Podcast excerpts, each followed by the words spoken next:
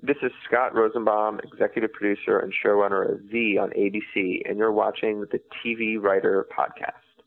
Hosted by Gray Jones, the T V Writer Podcast is brought to you by Script Magazine and Script Mag dot com, the leading source for scriptwriting information in print and on the web, and by Final Draft scriptwriting software, the entertainment industry standard for scriptwriting worldwide.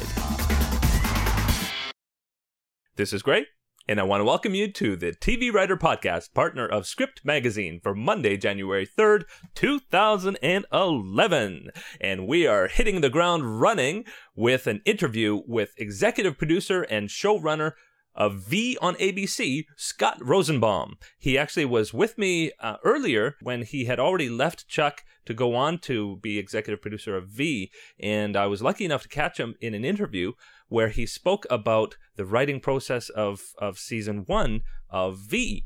And this interview had aired just before V started to air the first um, block of his episode, so episode five and onward.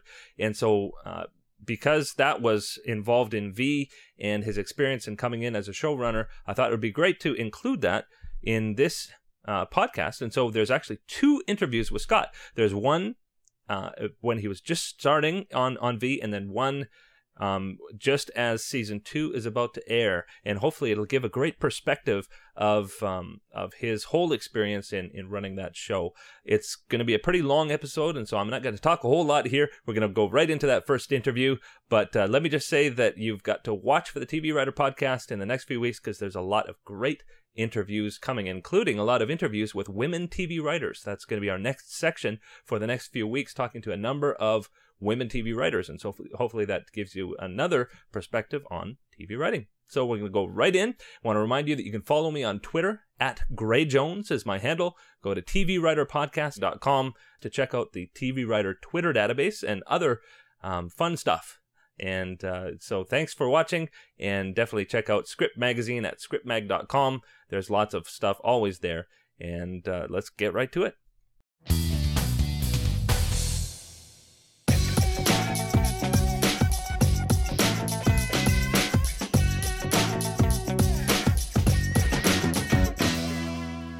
I want to welcome the new showrunner for V and also executive producer and writer extraordinaire, Scott Rosenbaum. How are you doing, Scott?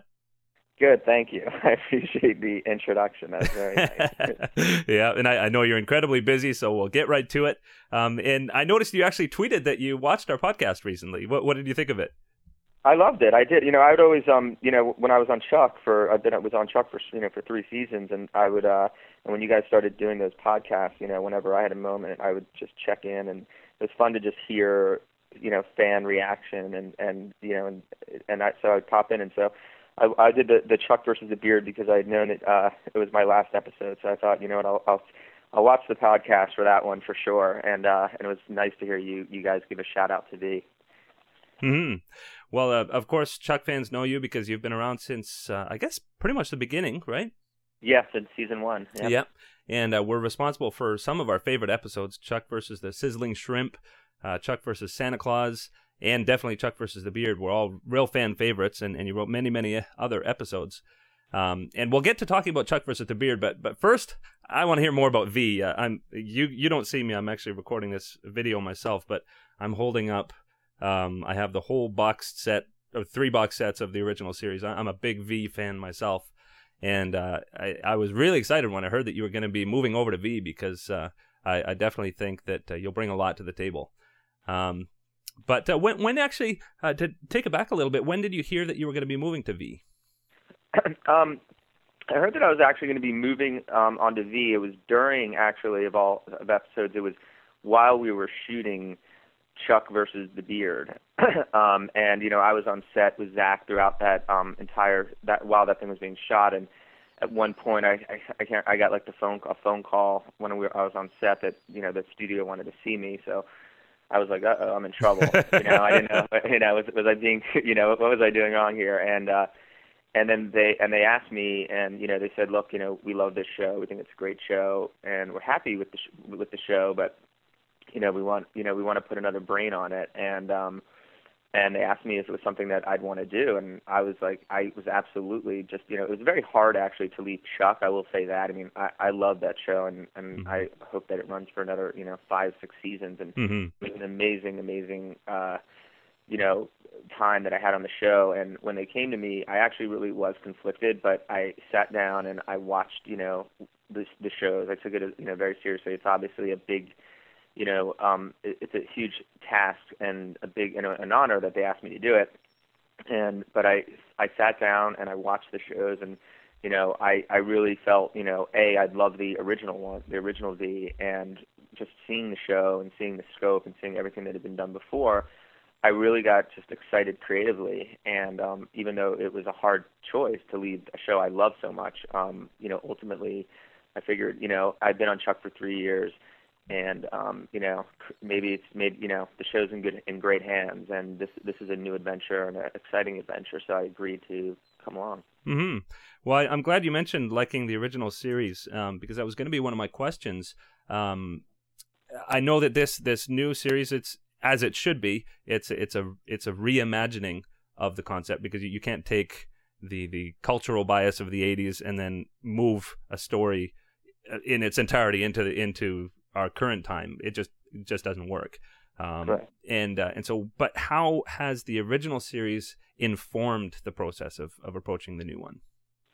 You know, I, it's interesting because I've tried to keep as many elements as possible, because I, I love the original. And, and when you look at it, the storytelling of the original was, was, was fantastic. I mean, the one thing that when you when you watch it, and you just brought this up, the one thing that you see when you watch the original now is, is that stands out is really just the the fact that it took place in the eighties, and how, you know, it was a show that was very reflective of what was happening back then, not just like culturally, but, you know, so- sociologically, also psychologically. The show reflected, I think, how a lot of people felt, uh, you know, psychologically. We were sort of, you know, Cold War-ish, you know, with the with the with the Russians. It's not Cold War-ish, but we were starting. It was starting to get a little, you know, weird again with, with, with Russia. And I think mm-hmm. what I that but at the same time, when you look at that show, the stories were were really intriguing. They were really cool. The characters were really cool. So I think that, you know, it made it made sense not to throw the baby out with the bathwater, but just, you know, you take everything that they've done. I mean, obviously it needs to be original and different, but sort of just update it for, uh, to the present day. And mm-hmm. then at the same time, you know, we have just visually, effects-wise, technologically, as filmmakers, we have so many more tools to use. So it was, how do we take those incredible, cool moments that they did back then and update them again for, you know, the year two thousand ten. Mm-hmm. So, um, you know, but at the same time, I also think it's very important that the show be different. So in, I, I would say that in a lot of instances, when you see, when you'll be seeing things that are, that'll be paying homage to the mm-hmm. original. It won't be the same beat. It won't be the same story element, but you'll watch the show and you'll say he just they were paying homage to the original show. And hopefully, and this is my my my my sincere hope, is that you are obviously like surprised and wowed and, oh, I didn't see that coming, but at the same time you know that, oh, there's a wink wink to something they did in the original show. Mm-hmm. Well, so so far this it's been amazing, uh, it, and just stunning visuals, and yet I've really appreciated how um, it hasn't just been A, a whole bunch of effects. Like it, I, I appreciate the fact that, I mean, we see incredible visuals like of Marina Baccarin over the, the the spaceships, and it's just daunting, and you really get a sense of of of the the ominous presence. And then you get to the people stories, and and that's what draws us in. Yeah, I mean, ultimately, it's in television. It, it it's it's it is about it's about the characters, and it's the people stories, and that's. And that's why you come back, um, you know, week by week, because you care or are intrigued to see what's going to happen to the people. Um, and what's fun about, about V is you don't just, you know, you don't just have the fun of the people, but you also get the, the V's, you know, and, mm-hmm. and tracking them. And it's, uh, you know, and, and again, and, you know, and I think that, I think any television writer will tell you that the most important thing is, how do you engage the audience with the characters, um, and make them feel like they absolutely have to come back the next week to see what happens? And, and that's always sort of where you start. And as you said, you know, the visual effects are amazing, and they're there to complement and, you know, complement the storytelling, um, help help the storytelling, but not overpower the storytelling. Mm-hmm. And you've got an incredible cast to work with. That's I mean, true. Elizabeth yeah. Mitchell was one of my favorite actors from Lost. Joel Gretsch from, uh, I mean, just was great on the forty-four hundred. Marina Baccarin. I mean, Scott Wolf. Like, you, you've got a, a great team to work with. Uh, what, what has it been like working with these people that you hadn't worked with before? You know, it's been it's been amazing. And like you said, it's the amount of talent that we have on the, you know, and with the actors is just. It's amazing, and, and what's and, and what's really be, the the battle becomes is servicing all of them, because they're all so good, and you mm-hmm. want and you want to see them on the screen all the time, and and it becomes about, you know, you just wish you could, the shows could be two hours long so that you could have you know have everyone have a huge huge story, and so the the trick has been, because really what works best, it works well when they're all together, um, or certainly when their stories are affecting each other, so. Because it's such a talented cast, and because they because they they all sort of just they just shine when they're on when they're on when they're on camera. I've tried to, in the storytelling, tell stories and figure out the way to tell stories so that they can all sort of you know be bouncing off of each other in some way, shape, or form. So that you know, so it's not a Chad story, for instance. Mm-hmm. Um, it's not. Entirely one hundred percent disconnected, say from an Eliz, you know, from an, an Erica, or like an Elizabeth story, mm-hmm. or the Fifth Column story, um, and vice versa. How do we keep, you know, our resistance fighters, uh, Morris and Elizabeth and Joel?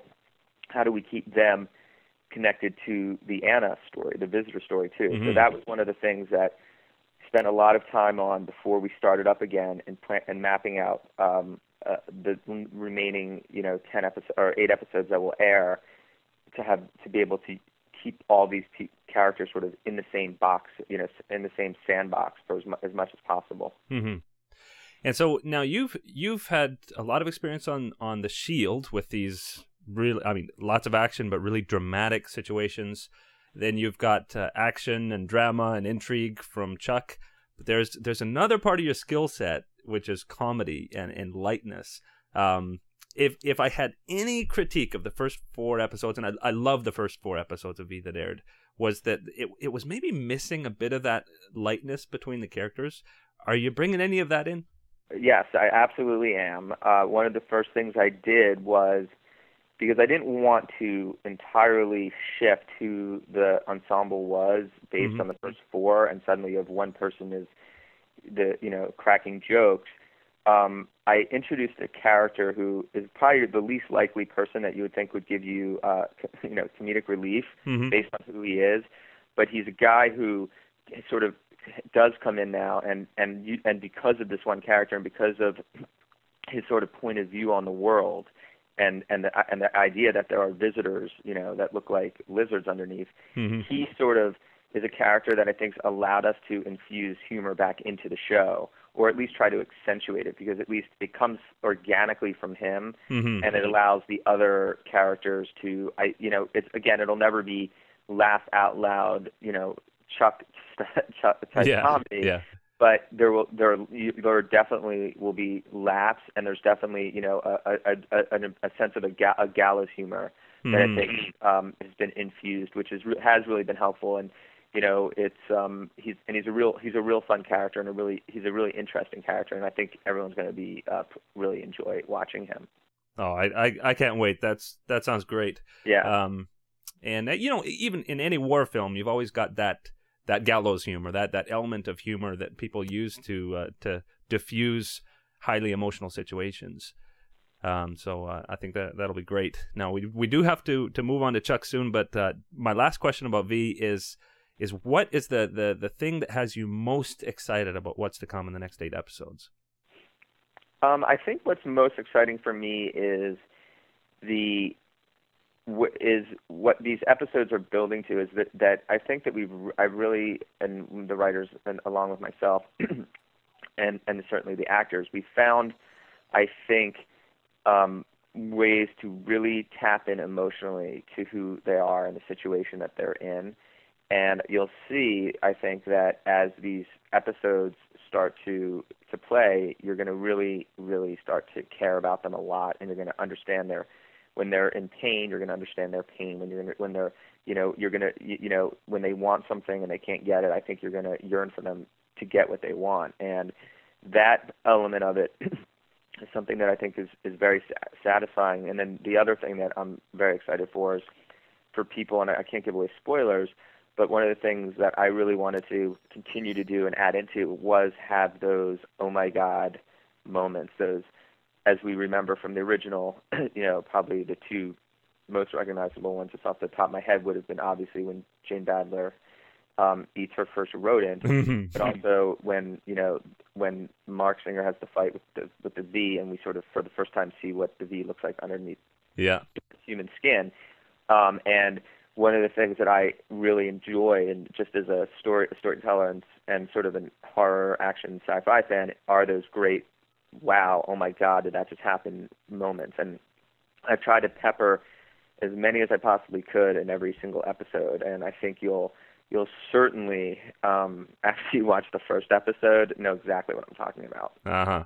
Well, that's that's great. I, I urge Chuck fans, and the reason I wanted to Um, have you on the podcast was I I do feel that Chuck fans um, are going to get a lot out of V, and I I think that um, it's not an accident that uh, that the studio would, would tap your um, uh, tap you to come and, and, and work on the show, because I, I think that, that there is a transportable skill set there that uh, I really really look forward to seeing. So it's on Tuesdays, starting this Tuesday, March thirtieth at ten p.m. ten oh two p.m. I guess this uh, this.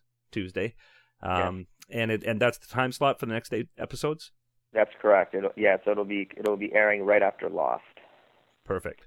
Well, I uh, can't wait, can't wait, can't wait to see it. But uh, on to Chuck versus the Beard. Uh, we'll talk a little bit about that. Um, as we mentioned on on the podcast, most fans are c- considering this one of their top five episodes for the entire series, and it had everything: great comedy, drama, action. And Morgan finding out Chuck's secret. And actually, I really appreciate you um, bringing up that you didn't even find out yet that you're going on to V until after this had started shooting, because a lot of people have, had had said that uh, when you heard you were going on V, you put everything into this episode. And uh, I, oh, no. I think it's it's to your credit that, that this great episode came before you heard uh, about that transition. But how did you approach the balance between, you had so many elements in that episode, Uh, how did you approach the balance between everything that was going on? Well, you know, what's also sort of interesting about that episode, too, is one of the things I was sort of tasked with, and this is sort of something that sometimes uh, fans aren't completely aware of, but when you do a twenty-two episodes of a show, um, inevitably one of the things that you need to do just to make it pr- uh, producible is you need to have what we call bottle episodes. And, what bo- and by that, what that means is, and usually you have about two per season, and actually every almost every T V show, every T V show does do this in some way, shape, or form. Mm-hmm. The idea behind it is that you have to use your home sets as much as humanly possible, and you also, um, which means you can't be out and about as much. So if a normal episode, say, had three days of shooting on location, you may only be able to shoot one day on location, mm-hmm. or one and a half days, and you have to then have the episode take place mostly on in your set. So mm-hmm. one of the challenges already right off the top was when was, okay, this is going to be a bottle episode, and how do you make a bottle episode? How do you have audiences not miss the fact that the team's out running, you know, ju- jumping off of a building, you know, all mm-hmm. those sort of fun, amazing stunts that some, that, that our people do on the show. So from immediately the first thing you sort of approach it is, okay, well, for this then then what's going to replace that just needs to be a really strong uh, emotional story for the characters, and um, and and also, you know, that also means the the the, the big moments, the oh my God moments, need to be not effects driven, not action driven, but story and character driven. So mm. this sort of episode, being that it was a bottle episode, it made sense, you know. Okay, well, what are what what do we what are the tools that, that we have to tell this story?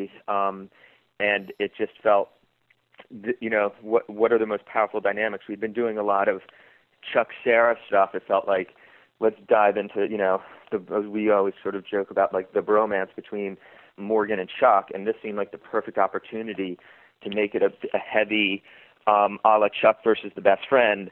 Chuck Mor- Morgan story. So that's kind of once that, you know, and, and then, and obviously we, we, before we start the season, we all are in the writer's room and we, we map out, um, you know, what the, what the season's going to look like. So I, I, I knew, you know, we'd sort of made, we were, we always knew we wanted Morgan to find out. We weren't quite sure when. Mm-hmm. That was the only thing we weren't quite sure of, and, or how it was going to happen. But we, as we were sort of getting, I think we were probably around like episode six, um, and we knew it was going to be, we didn't know if it would be episode fifteen, sixteen. It, it, it felt like now's the time to sort of turn the show a little slightly earlier than we first thought we would, in a, in a little bit of a new direction. And, um, and then, th- and that was this, and then the decision was made, okay, well, we'll have this episode be the one where Morgan finds out. Mm-hmm. And then, and then from there, It's and then it was just about, okay, well, how do we want to tell that story? And we and just dove into it. Mm-hmm. Well, I I love how Morgan found out, and the role reversal when he thought he was the only one who knew and was telling Chuck about it was just brilliant. I thought, I mean, especially the "don't freak out" line uh, was was classic. Um, how how did you guys come up with that? Well, I mean, it was one of those things where you knew that when, you know, Morgan, it was that that line has become such an iconic line. Mm. Um, I, I just, I just, it just made, it was one of those things where it just made absolute sense that he would say that at that moment. um, and you know, and what was really ama- really fun about that episode too, which is something that, and I know you guys spoke about this a lot, but was it was really nice to do an episode where we could you could sort of really get to see Morgan and get to know Morgan better. Mm. I mean, you know, he's such a um, You know, it, it, again, as I was saying before, like in V, it's it's such it's a huge ensemble, the cast, and mm-hmm. we have so many actors and so many characters that we need to touch base on.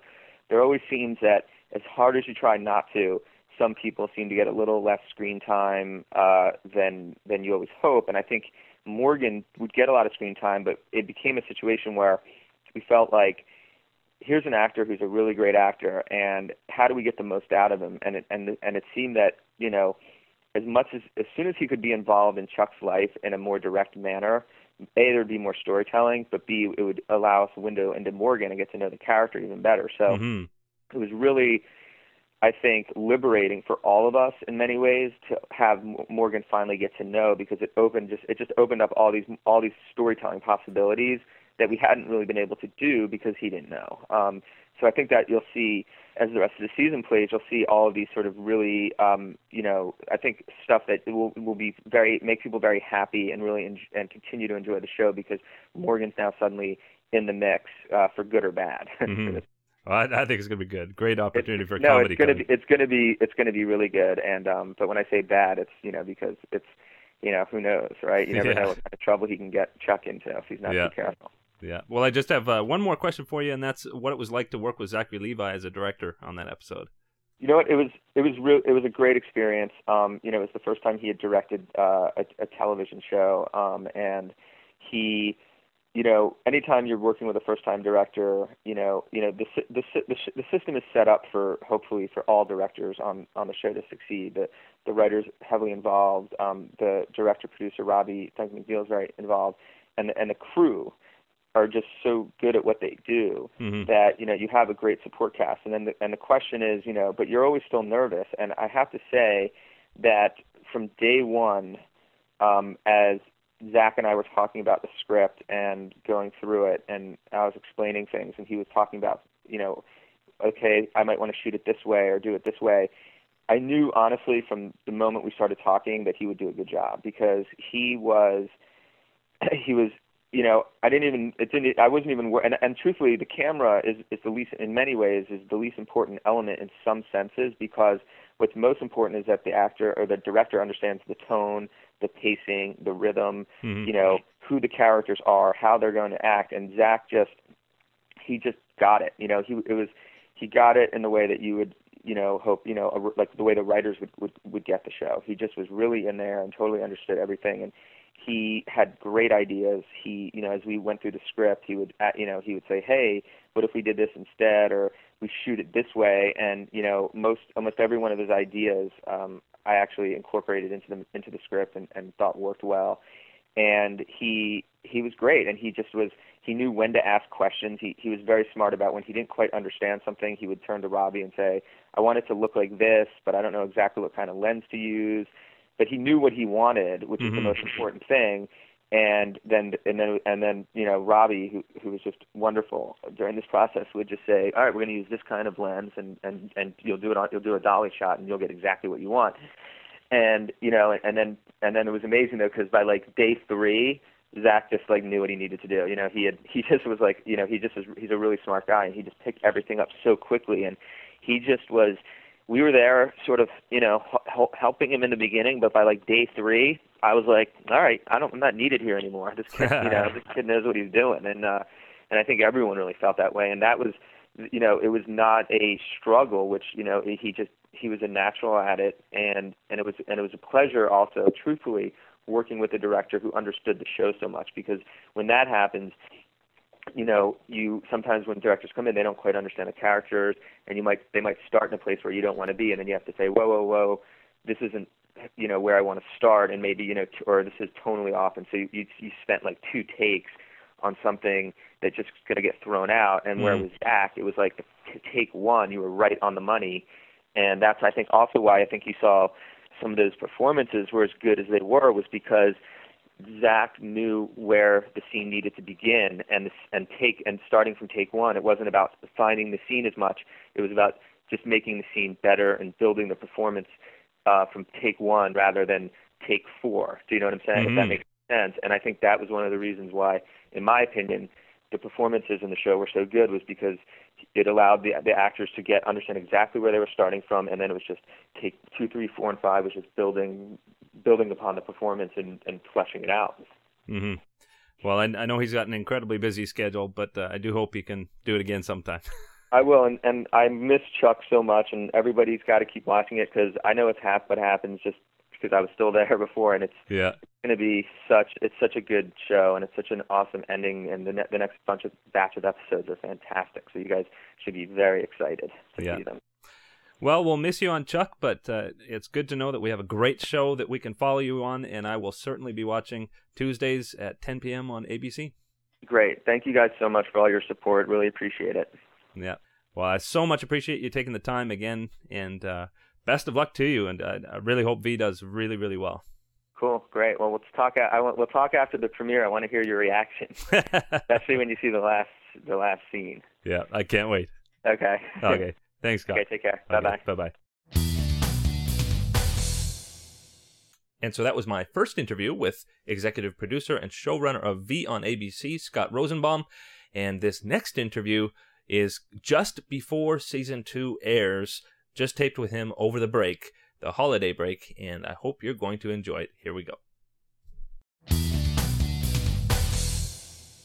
Well, I have the privilege of talking again with Scott Rosenbaum, executive producer and showrunner of one of my favorite shows, V on A B C. And uh, this is just as we're about to enter the second season. How are you doing, Scott? I'm doing great, Gray. Thank you for having me. Yeah. So uh, so just to orient you, because um, uh, I'm not sure if you remember everything that we talked about in our last interview, but we talked last when the first season of V, or rather not the first season, but your episodes were just about to air. So um, in, in the previous interview, we covered everything about how you uh, got started, how you moved on to, to Chuck, and then um, how you moved on to V. So we, we'll assume everybody has seen that and just roll right on into um, to sort of after that point. So when you think about season one, and particularly um, after you took over and uh, and then saw those episodes play out. Um, what what was your experience in season one? Well, season one, and, and you and I, for the audience, we were we spoke a little bit um, before. One of the things I think with season one was coming into the show as the new showrunner and sort of taking over the reins. There was a lot of things that I thought worked really well about the show, but there was a lot of things about the show that w- were in terms of the way the stories were being told. Um, and and the tone and style and pace were a lot different um, than I sort of wanted the show to be. And one of the things that would have been awkward would to be to just sort of immediately jump in and completely change a show. It can be a little sort of abrupt and disconcerting. So what I try to do is slowly smooth my way through to get it where I wanted to be. And although I'm very proud of all the things that we did in season one, I, I sort of feel the show became closer to the vision I had for the show really in the last uh, two to three episodes. You know, one of the things that was very v- important for me that I wanted to do, because it, I always believed that the show was this, at the core of what the show was, at a, on a very personal level, it was a war, it was a battle between two mothers, and it was mm. Anna on one end, and it was Erica on the other end, and Anna is sort of the mother of all visitors, and Erica is the mother of all humans, and it was sort of this battle between them to sort of save their children. And mm-hmm. one of the things that was sort of a little hamstrung for me is, you know, the the network uh, didn't want Anna and Erica to meet too early. That was something that, that I had sort of disagreed with and thought wow. was absolutely essential that they meet early. Yeah. But um, again, I was sort of the new showrunner in. I think it was something that they were afraid of. Um, but ultimately, I, you know, kept pushing, pushing, pushing, and, and, and we finally got them to meet. And I think as, as, you know, for those who have watched the show, I think for the most, I can speak pretty clearly, I think most people probably get, you know, once those two started getting closer to meeting each other and actually met each other, the, the storytelling just became much richer and more dynamic. And, uh, and then, you know, and so by the end of the, but the, by the time I started season two, they had met, there had been some conflict. Obviously, you know, Erica destroyed her soldier eggs. And at that point, I felt um, that the show was finally sort of on the right track in terms of the character dynamics and the storytelling style that, that I wanted uh, to move forward with in the future. Mm-hmm. Oh, I, I love it. And and just so the audience knows, and I really appreciate you uh, doing that, um, Scott sent me the screeners for episode uh, one through three of the second season. And uh, we'll get to that in a little bit, but the mother dynamic just explodes. And I, I love it. I love it. Um, and so, so you you got through um, season one, and particularly got your, your hero and your villain finally meeting each other. Um, and so, what was involved in brainstorming and planning season two? Um, how, how much time did you guys have for that? Well, it was interesting because I didn't have that much time. What happened was, because of the the hiatuses, the show did four, then it went off the air. By the time I took over, and then by the time I had wrapped the last episode of season one, we were right near May and getting very close to the time when shows need to, when the networks need to figure out what shows they were going to pick up. Um, mm. My staff um, had wrapped after the ninth episode for ten and uh, or after the mid- midway through the tenth episode. So, you know, I got a draft um, of ten. Um, and then I sort of took ten and eleven uh, from that point on. And then next, ne- by the time eleven was finished, a, you know, Warner Brothers came to me and said, okay, here's the deal. We're a bubble show. Flash Forward's a bubble show. There's a couple other bubble shows. You need to, you've got about a week or two weeks to figure out what season two is and knock the socks off of A B C, because that will ba- basically you're going, we're, you're going in to pitch what season two is going to be. And, and, And and I was like, okay, you know, whatever I got to do, I'll do. And I just yeah. like, you know, looked myself in the mirror and was like, all right, well, it's, I'm going to go in and I'm going to come up with what I think is the most interesting version of season two, so that they pick us over all the other shows. Mm-hmm. And I locked myself in my office for about a week and a half. Wow. Um, came up with what I thought season two was going to be. I pitched it to Warner Brothers. Um, the executives at Warner Brothers were sort of, at that point, were kind of like my writing staff, because I didn't have a writing staff. And they, um, you know, I bounced stuff off of them, and they gave me some, they told me what they liked, what they thought I could work on. And, and, and from that point, that they were my sort of sounding board. And then I took sort of their notes and thoughts, came up with the full pitch, went in and pitched it to A B C. And, and frankly, almost everything I pitched them and that I had come up with made it into the show. In fact, almost everything did um, in season two. And luckily, I think, you know, I, the, the vividness and the detail of the pitch is, I think, what got the show picked up for a second season over some of, you know, some of the other bubble shows. Um, wow. You know, and, you know, this is something that's interesting, is this is something that I'd had to do before, because being on Chuck, you know, for, for all the, for the first three seasons, we were always a bubble show. And at the end of each season, Josh and Chris would grab us and be like, okay, guys, like, we're a bubble show. We need to go in. We could wait until next season to pitch, but let's, let's go knock their socks off. And we would, what we would do is we would figure out the next season before the previous season, mm-hmm. um, as much as we could, so that when we went into N B C and they heard what the next season was going to be like, at least creatively, they'd be very excited, because we always knew that it was on uh, ratings wise, the show was on the fence. Mm-hmm.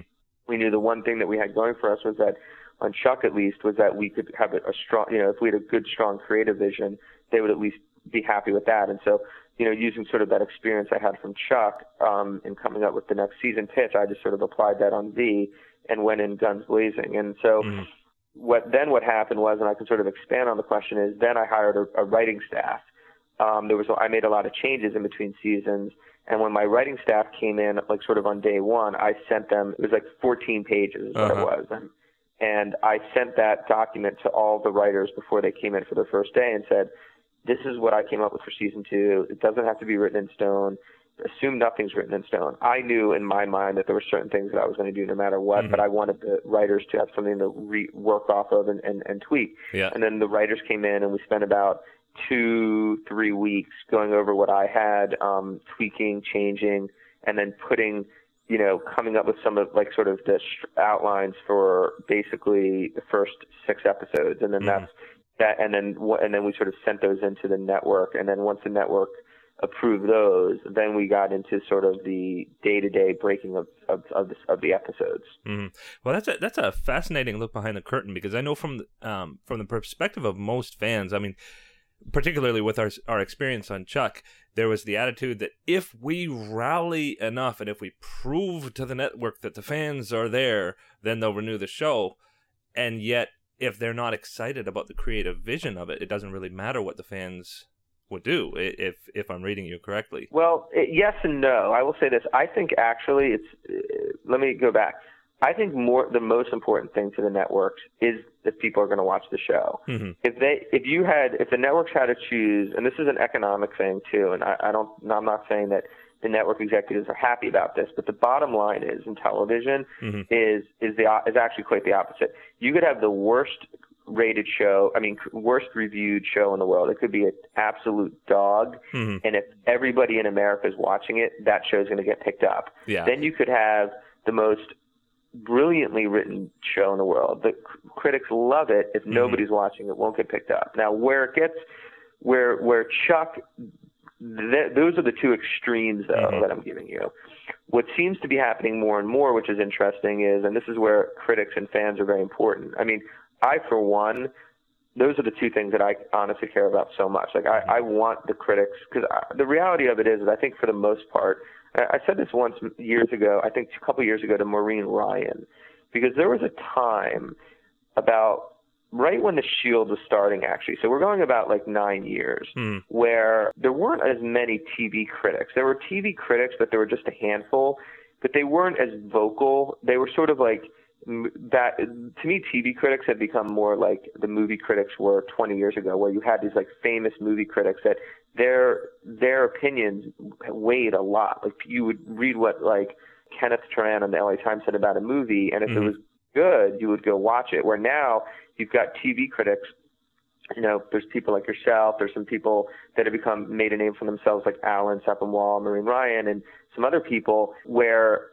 when they say a show's good, at least for someone like me, I go, hey, I'm going to go watch that. But anyway, you know, and we, it's very interesting. I think that the, the T V critics have become a really important element in keeping good television shows on the air, because they're, especially with the internet now, you guys can get out there so much, and it can actually help people watch. And in a in a world now where audiences are shrinking and they're becoming more specialized, every viewer counts. Mm-hmm. Um, so, for instance, with Chuck, though, it it really did make a difference for many reasons. One, the show was the critics liked the show, which made the N B C feel good about the show mm. because.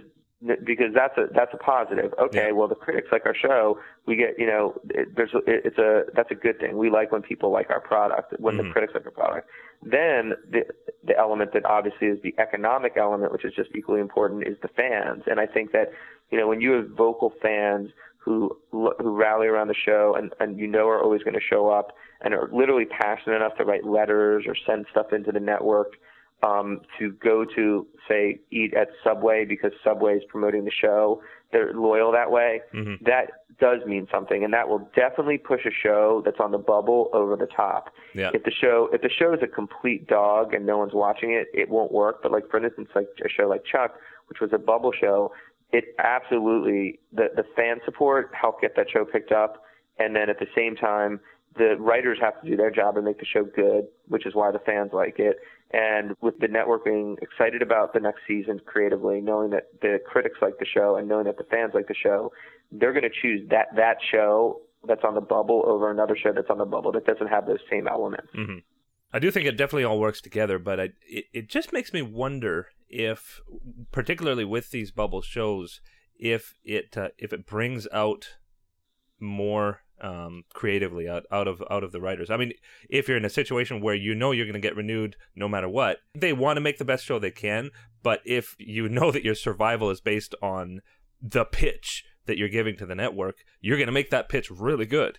I would agree with that. I mean, I, I can, I'm from somebody who's been in that, now been in that position four years in a row, essentially, mm-hmm. five years in a row, because we were, so for the first three years on Chuck, I was like that, and for the two years I was on V, I was like that.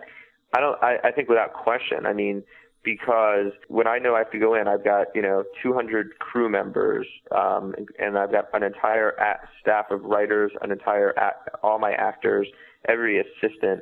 Everybody's relying for you on that job, mm-hmm. uh, relying for you to get a job, for you to go in. You and you know that it's going to come down to the pitch. You, you, you do. You work harder. There's no question about it. You know what I mean? You you just you're motivated. You there's too much on the line, and you. I think you. I think it's a natural human thing that you work harder when your back's against the wall. You know, if you're going into season seven of C S I, I think you still take great pride. But I also think you, there's a point, too, where you're just kind of like, okay, well, people are watching us no matter what. And, and you know, and, and may, maybe not. Maybe they even think they're they're giving it their all. But I think there's just a comfort factor you get in success. It's probably even a psychological thing that you don't even, an unconscious thing that you don't even realize maybe you're not working mm-hmm. quite as hard. But you do it. But I think, and so you, and so I think you do. And then, you know, and then again, I think there are, and this is something that I hope that I'm, I always do. I hope that if I'm in season seven of V, that I'll work just as hard. And I think, you know, I think maybe it's coming from the fact that I've always been on shows that were underdogs and had to work that hard. Mm-hmm. That maybe hopefully that's now ingrained in me that I'll never, I'll never not expect, want just to do the best possible job I human I can do. But, you know, there's no, I think it does help. I think it, it certainly, it helps in many ways. For instance, if you work, do all that heavy lifting, in a practical manner, for instance, if you do all that heavy lifting before the season starts and you figure out what the season's going to be, mm. when you actually start and now you have deadlines and now you have production deadlines, well, you've thought through a lot of it. So you're not, so episode one and episode five, six, seven, and eight, you're not just completely starting with a blank slate when you're breaking them. You've already got a notion of what they, they're going to be. Certainly you should have a notion of what the character emotional arcs are. Mm. It gives you that head start so that you're, when you're breaking the episode and production starts in two weeks, you have more of it figured out, which I think allows you to develop individual episodes um, with more detail and with more confidence and with more time, which allows for better work ultimately. Mm-hmm.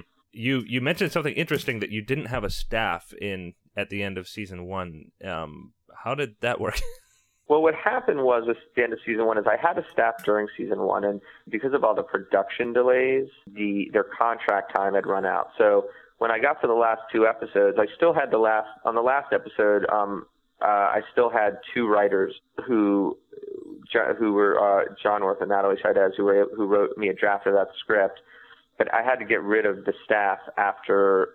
After that point, um, actually, I did have one other writer still for the final episode that I co-wrote at Greg Hurwitz, but mm. the um, I had to let them go because it was just a contractual thing.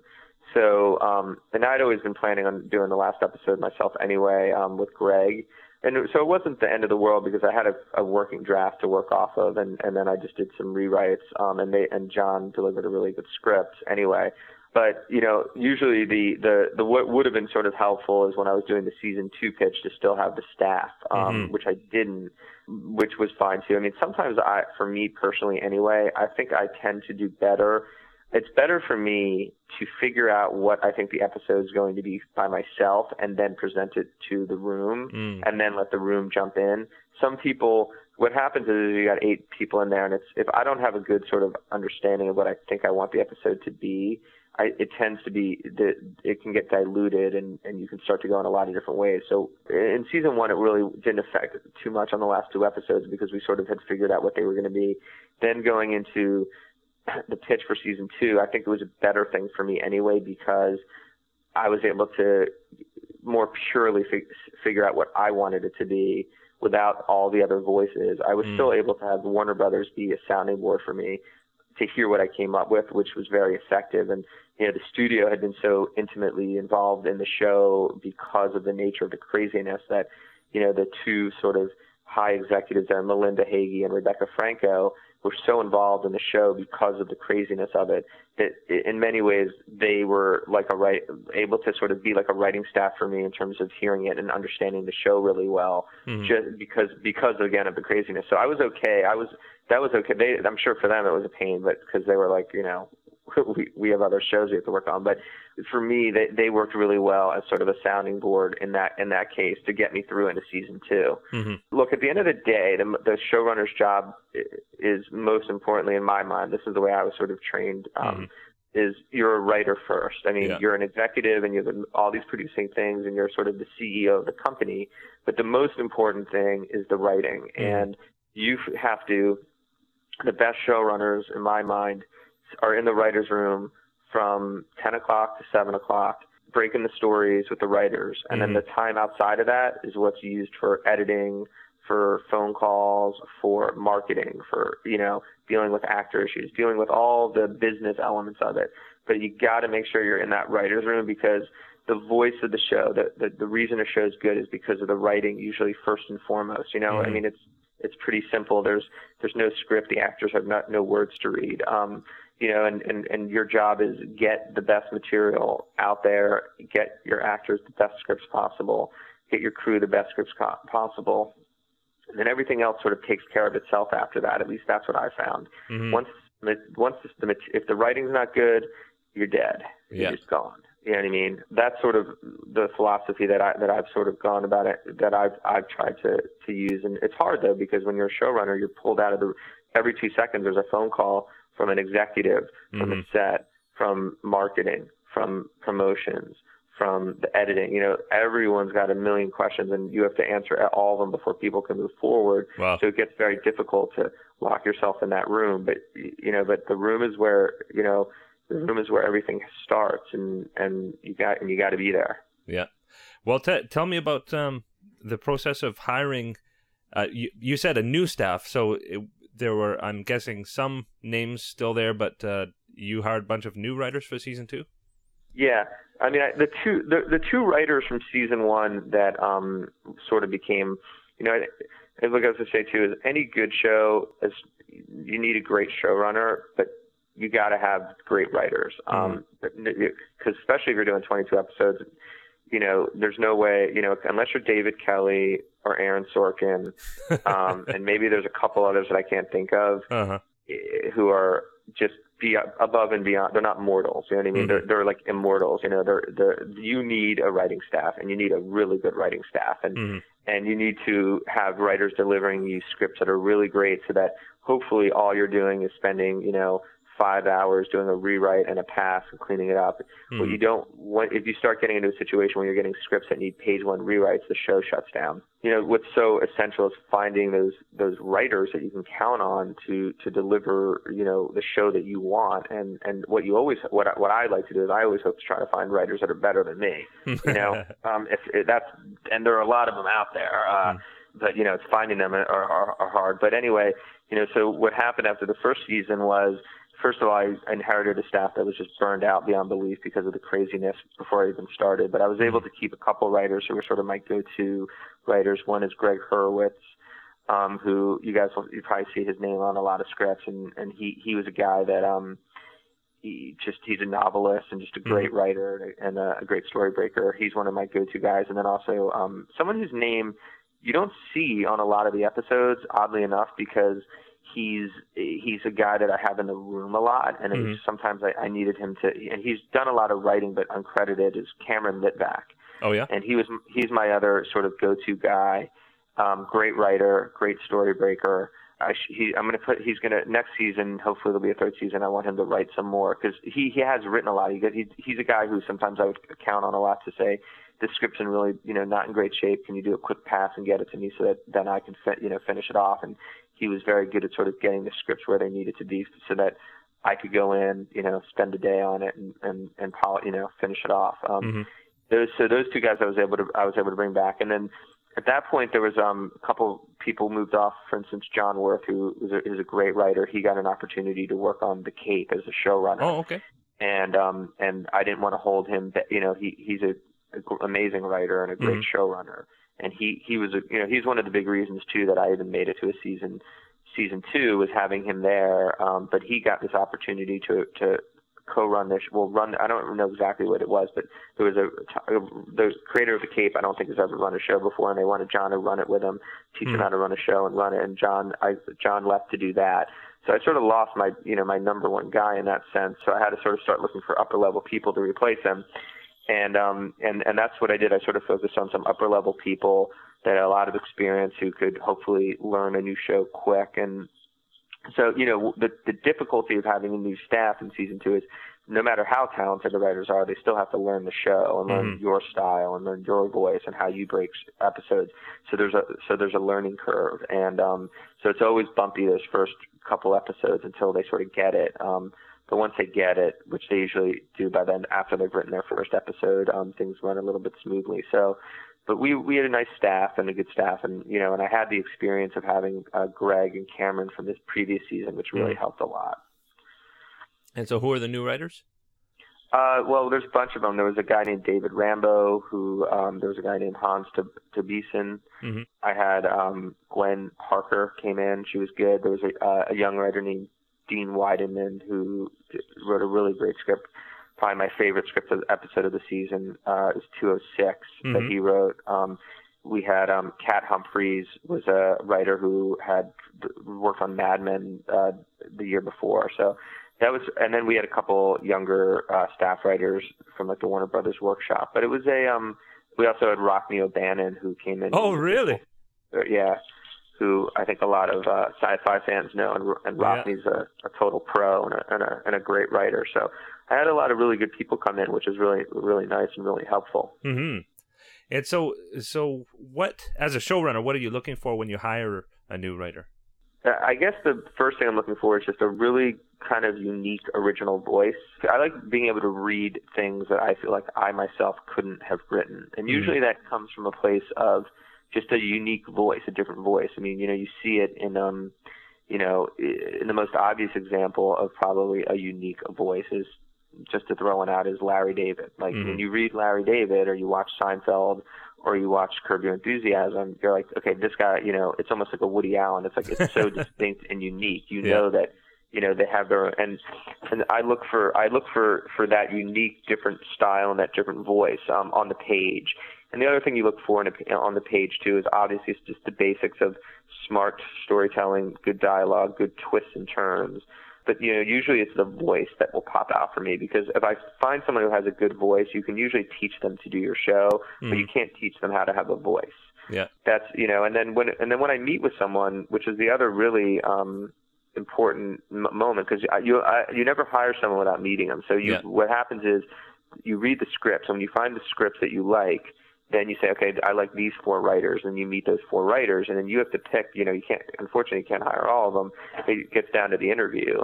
Um, and the thing I would say that I look for most in the interview and is two things. One is a- an energy and a willingness to want to work really, really hard. I know myself, I was never the, in anything in my life, I was never the naturally the best at anything. And the one mm-hmm. thing, you know, my father always used to tell me was, look, you're never going to be the best at anything, at anything naturally. It's just not, you know, assume that you won't be. Assume, Sorry, son. He didn't, he didn't mean that in a bad way, actually. He meant it in a good way. And so I'm sort of saying, you know, uh-huh. he said, he always said there'll always be someone who's better than you at something, no matter what you do. You know what I mean? You're, there mm-hmm. just always is. And that's something that's just part of what, life. But the one thing you can control is how hard you work. Mm-hmm. And you can control it. If you work harder than anyone else, I promise you, you will be successful. You know, and he and that was sort of some advice he gave me. And I've always taken that um, very seriously, and I've done that way, and I've always prided myself in being the hardest worker. And one of the things I look for in in writers is, is that same sort of sense of they're going to work really, really, really hard. Because mm-hmm. I, I know also, too, that if they do work that hard, they'll be successful, too, which means they'll succeed, and it'll, and it'll be a, a good hire.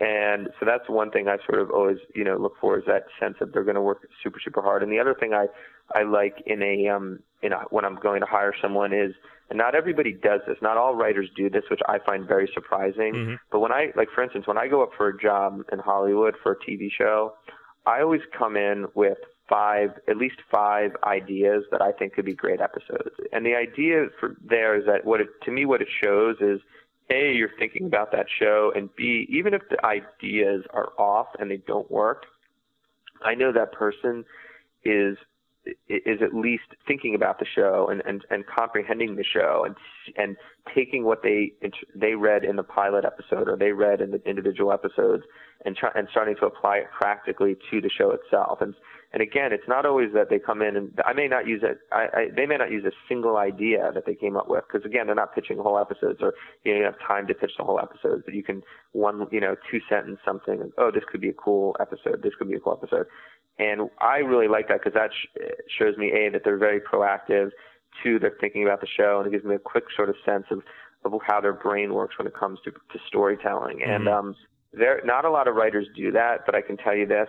The ones I hire almost always did that. I don't think I ever hired anyone. Um, the only time you don't, you can't really ask someone to do that is if they're, and they should do it anyway, I think, um, is if they're, you know, sh- you know, such a high level writer. Mm. Some writers just come in and say, well, my, my resume speaks for itself. I don't need to pitch any ideas, mm. but I like them pitching ideas because it helps me under, get an, a sense of their passion for the show. And if they kind of get the show mm. in, its, in, in its pure form, you, yeah. you know, certain people are great writers and they're going to be able to deliver, but do they have the right sensibility for the show? Are they passionate about the show? Those are things that I like to sort of see in an interview and feel in an interview. Um, and, uh, and so that, you know, there, that's sort of the, I guess the, my version or what I look for in hiring. Yeah. Well, it's interesting you would say that. I, I, uh, I remember seeing an interview with Stephen J. Cannell and, and he said in terms of how he got so many shows off the ground, even from, you know, pitching the shows in the first place was that exact thing, working harder than everybody else. And in particular, walking in with ten, thirteen different plots th- so that he could give a vision to the people he was pitching to. Um, mm-hmm. So I think preparation is something definitely that people can uh, learn from.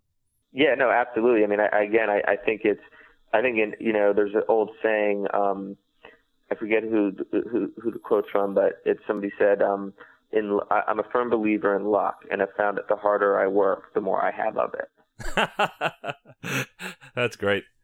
Yeah. So, I think that's true. You know, I do. Yeah. So um, a little bit more uh, nitty gritty in terms of when when writers are submitting work to you. Do you like to read specs or pilots or features, one act plays? Like, what what's your favorite stuff to read? I like to read an original mostly. So if it's a pilot, a spec pilot, a spec feature, a play, those would be my first thing that I would want to read. But I think it's and I and I think that would be if I was like giving advice to a writer trying to break in, I would say the first thing you should do is write an, you know, write an original so that you can tr- truly see your voice. Mm-hmm. And then the other thing is either do a second original or do, you know, pick a show. You know, the, it's funny because I haven't been, um, I don't know what pe- now, like for me as a writer, when I'm up for jobs, what people read of mine are my pilots that I've mm-hmm. written. So I'm not sure what, quote unquote specs people are reading these this day and age. I mean, the last time, you know, the last time I was uh, not at the level I was and I, I didn't have pilots, I remember there were like Sopranos were big and The Shield was big and well, maybe we're still writing uh, like a C S, C S Is and stuff like that. I don't know what the new sort of specs are, but pretty much um, any agent can sort of tell you that. They'll say, hey, the, the specs, you know, Chuck's a spec or Mad Men is a good spec or Dexter's a good spec. And so I think it's good to have your original piece, which does a couple things. One is it shows your, your original voice, which is usually important. And then two, one piece that's based, you know, what they call specs based on shows, where you pick a show that's pretty fairly popular so that the reader gets it and, you know, has some sense of what the show's supposed to be. Mm-hmm. And then you write it, and you, and then the key there is writing it so that it feels like it's an episode of, say, Dexter, but at the same time, your voice, which is unique, shines through. Mm-hmm. I think at, no matter what, you want to, even when you're writing a version of another show like a Dexter or Sopranos or whatever that new spec would be, a Fringe, whatever it is, you still need to make sure that it, your voice pops through, and because that's what will differentiate it from uh, uh, any, all, the, all the other ones. So if that means if you're Southern or whatever and you have a Southern point of view on the world and you're doing, say, let's just say, I'm just make, I'm just randomly picking something up, a Law and Order. Well, then write it so that it's a Law and Order because it takes place in New York, but all the characters are maybe visitors from Georgia, so that you know your yeah. your point of view from the South is is in that show. So it still feels like you're still writing, say, the main characters um, the way they're supposed to be written, but your guest characters can be something unique and different, and um and and, and the reader can learn something about uh, that they didn't already know. Mm-hmm. Cool. Um, well, bef- I know we're getting long on the time here, and, and uh, we do have some fan questions. And uh, I know people would kill me if we didn't talk about season two a little bit. I know you can't give a lot of spoilers, but uh, um, I know for, for me, one of the most exciting things, even coming in without seeing the, the new episodes, was Jane Badler. Um, tell me a little bit about, uh, first of all, did, which came first, Jane Badler or um, or the character that she's playing? Um, well, the character came first, Diana. I, um, I at the end of the season came up with the idea when I was figuring out what season two was going to be. I don't know why. I just thought it just. I was like, "What is Anna's mother like?" You know, I kept thinking about that, mm-hmm. and and it, and I was like, "What if?" And then it just it sort of, you know, I started to think, you know, I wanted to give Anna as many obstacles towards her success as possible. And, um, and, and I started thinking about, you know, well, you know, who, who on the ship could become an obstacle. And then it sort of got in my head that there was this whole, you know, I was like, what if she, you know, it, it really just sort of became a, a, the mother theme. As I was thinking about the mother theme, I said, well, naturally there's this, mo- this run- mother theme running through the entire show. Maybe, you know, why don't I, why don't I say that instead of Anna's mother being dead, maybe Anna's mother's alive. And it, and as I sort of sat and thought about it, it all sort of started to, you know, come together and, and make sense. And so I came up with this whole season arc for her, this, her mother character, who she had had locked, um, locked in the ship for reasons which you'll learn as you watch the season. And when I pitched it to Warner Brothers and A B C, they totally loved it. And then it became a sense of, all right, well, who are we going to cast for the role? I, I just felt like, all right, well, best act- actress wins. Um, randomly, I was at the office and I got a phone call. My assistant said, um, said, hey, I got a phone call from, I forget who it was. I guess it was her manager or something, saying that Jane Badler was in L A for something and she just wanted to stop by and just say hi. Mm-hmm. Um, so I said, sure, have her come by and say hi. So she came in and she sort of popped in and she was like, yeah, I just, you know, I just was here and in, in business or whatever. And I just wanted to drop in and say hi. And just, you know, I worked on the show my whole life, you know, for so long. And I was just curious about it. And she's a really nice woman. And um, she had no idea there was a character, by the way. Like, she had uh-huh. no idea. She literally, like, I didn't let anyone know about this. And we were just talking. And as we were sort of talking, and I, I think she was like telling me about like her like family back in Australia and her kids, I started to like zone out a little bit because I was just like listening to her talk uh-huh. and started thinking to myself, hmm, you know, what if, you know, maybe she could be the Diana. And so she was sort of just talking to me about her family and her husband and her kid who's in, about to go to college. Mm-hmm. And I'm sitting there and I'm just like listening to her and this and my weird writer's dream off craziness, which I'm sure drives all my friends and family crazy because I'm only half there. And I'm just imagining her, she's talking, just like sort of filtering her dialogue, her voice sort of, and looking at her and starting to think maybe it could be Diana. And, and so then she left and she's like, you know, I'd love to be on the show if there's ever a role for me. And I go, yeah, maybe, you know, I'm not sure, whatever. I'm, um, I would love, you know, I'll think about it.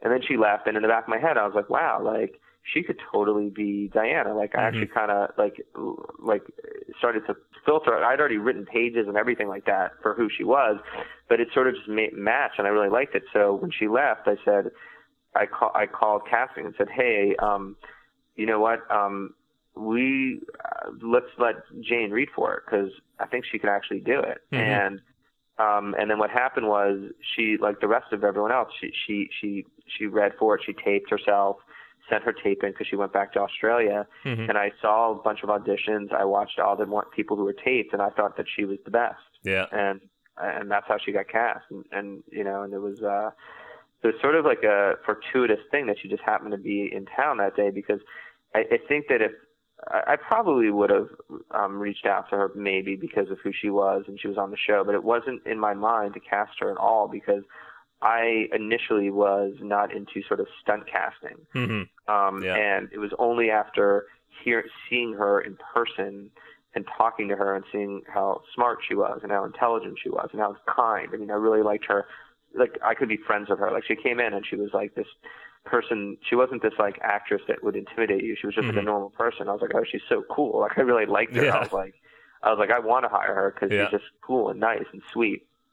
And that's how, and, and, and that's how it went down. Yeah. Wow. That, that's so exciting. Um, I got to credit Jeff K T V on my terms for that question. And uh, moving on, uh, we do have a number of other um, questions about the original cast members from the old series. Uh, Skepacabra asks, any chance if Robert Englund will turn up? You know what? I have not. If we get a season three, which I hope we do, mm-hmm. I would definitely consider that. Um, I haven't. Um, what I did, what I do at the end of this of this season mm-hmm. is I really open up the world big. When Mark Singer's character gets introduced, mm-hmm. it opens up this whole sort of like a, essentially you find out that there's at the end of the season, well, I don't want to give it away, but the point is that the world opens up even more in terms of the possibilities of more of more of these types of characters. And mm-hmm. and I would definitely, you know, consider using him. I mean, Diane, you know, Jane worked out really well. Obviously, they're not they don't they're not playing the characters they played in the original. Yeah. But for instance, like Jane's, I th- in my opinion, Jane's performance was amazing, and, and she was so good as Di- as Diana. Mm-hmm. And um, you know, and, and, and if and hopefully and Mark, even in his, you know, the the couple days that he shot, he he was really good, and, and I really enjoyed him. Oh, he was so iconic in the original one. Yeah, and so, you know, I, I definitely would consider uh, Robert Englund, no question about it. Mm-hmm. I don't know what he's doing, but, you know, maybe you know, next year as I start uh, writing the new episodes, we'll probably reach out to him as well. Mm-hmm. Yeah, yeah. The, the, the original had such a, such a great cast. Frank Ashmore and Michael Ironside, uh, Elodie was asking yeah, about. Yeah, they were great. Yeah. Um, and Elodie asks, how will the Lisa and Joshua relationship evolve in season two? Will Joshua have his memories back in the future? Yeah, well, jo- Joshua's um, memories are sort of like a ticking clock, which is mm-hmm. he he they are going to come back, and sort of the big question for the season is when, what will come, which what will happen first? Will he remember he himself was Fifth Column, or will he remember he was Fifth Column but not want to be Fifth Column, meaning mm-hmm. the memories will come back, and either he's going to remember and he'll become an ally, or he'll remember and he'll become um, an antagonist. Mm-hmm. And that's sort of the ticking clock. But his memories will come back. Um, but you have to watch to see which version comes out. Cool. um, so I, I don't think we have time for too many more fan questions. Uh, well, let, let me just throw a couple out. Uh, will John May be back? Uh, John May will not be back in season two. Mm-hmm. But he may be back in in, in, in season three. Okay, and uh, let me just scan through. Yeah, I think that's about all we can cover. Um, and I appreciate us uh, going a little bit long here, uh, and you being so gen- generous with your time. Um, where can people watch V? This is coming out Monday, January third, and that's very close to another day. Right. Yeah. So the the first episode of of, of season two is will be on January fourth at nine p.m. on A B C, and will be coming on after No Ordinary Family with my buddy Michael Chiklis and my friend Ali Adler, who's a writer on the show. Yeah. Very very cool. And and now is it going to be a pretty continuous run of of twenty-two episodes? Uh, no, it's not twenty-two episodes. It's just we only did ten this year. Oh, we only did ten this year. Oh, okay. Yeah. I I thought. So, I thought you had mentioned twenty-two. No, I was saying that, you know, I think I mentioned twenty-two in the sense of if you're going to do, I forget how, what I used the context in, but no, uh, season two is, we're just, we just did ten, and they mm-hmm. will run continuously starting on January fourth. Okay.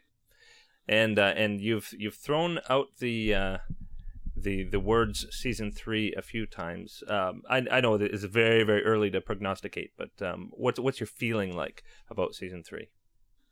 My feeling is that I really want to do it because I have so many more stories to tell. Um, you know, I had I had sort of broken out in almost uh, you know tw- a twenty-two episode arc for for season two. We only did ten.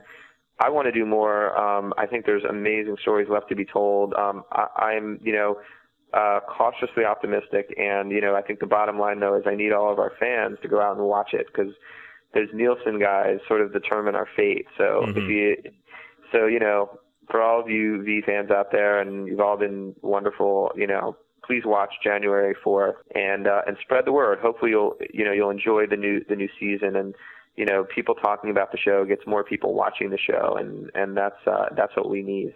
Mm-hmm. I've seen the first few episodes, and they are going on all cylinders. I mean, it, it's really, really strong, and I, and I hope that uh, you guys get a lot of new viewers and, and returning viewers.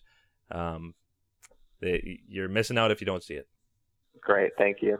Wonderful. Well, I know that you're with your family out east right now, and and I want to help you get back to them, so we'll we'll wrap things up here. But thank you so much for uh, being with us again, and just best of luck to you. I, I really, really hope this season goes well in the ratings and that you can get a season three. I, I love these stories.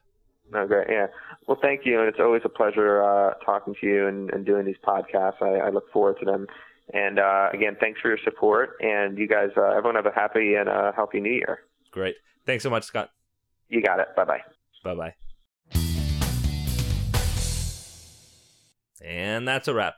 And I so much appreciate Scott Rosenbaum taking his time. He's just a great guy in person, and he was taking a very deserved break with his family and still took uh, quite a bit of his time to be with us. So, so I appreciate his generosity, and I can't wait to see season two of V and how it plays out. Tuesdays on A B C. Check your local listings. Um, I really, really think you would do well to catch up on season one if you haven't already and watch season two of this show. It's a great show.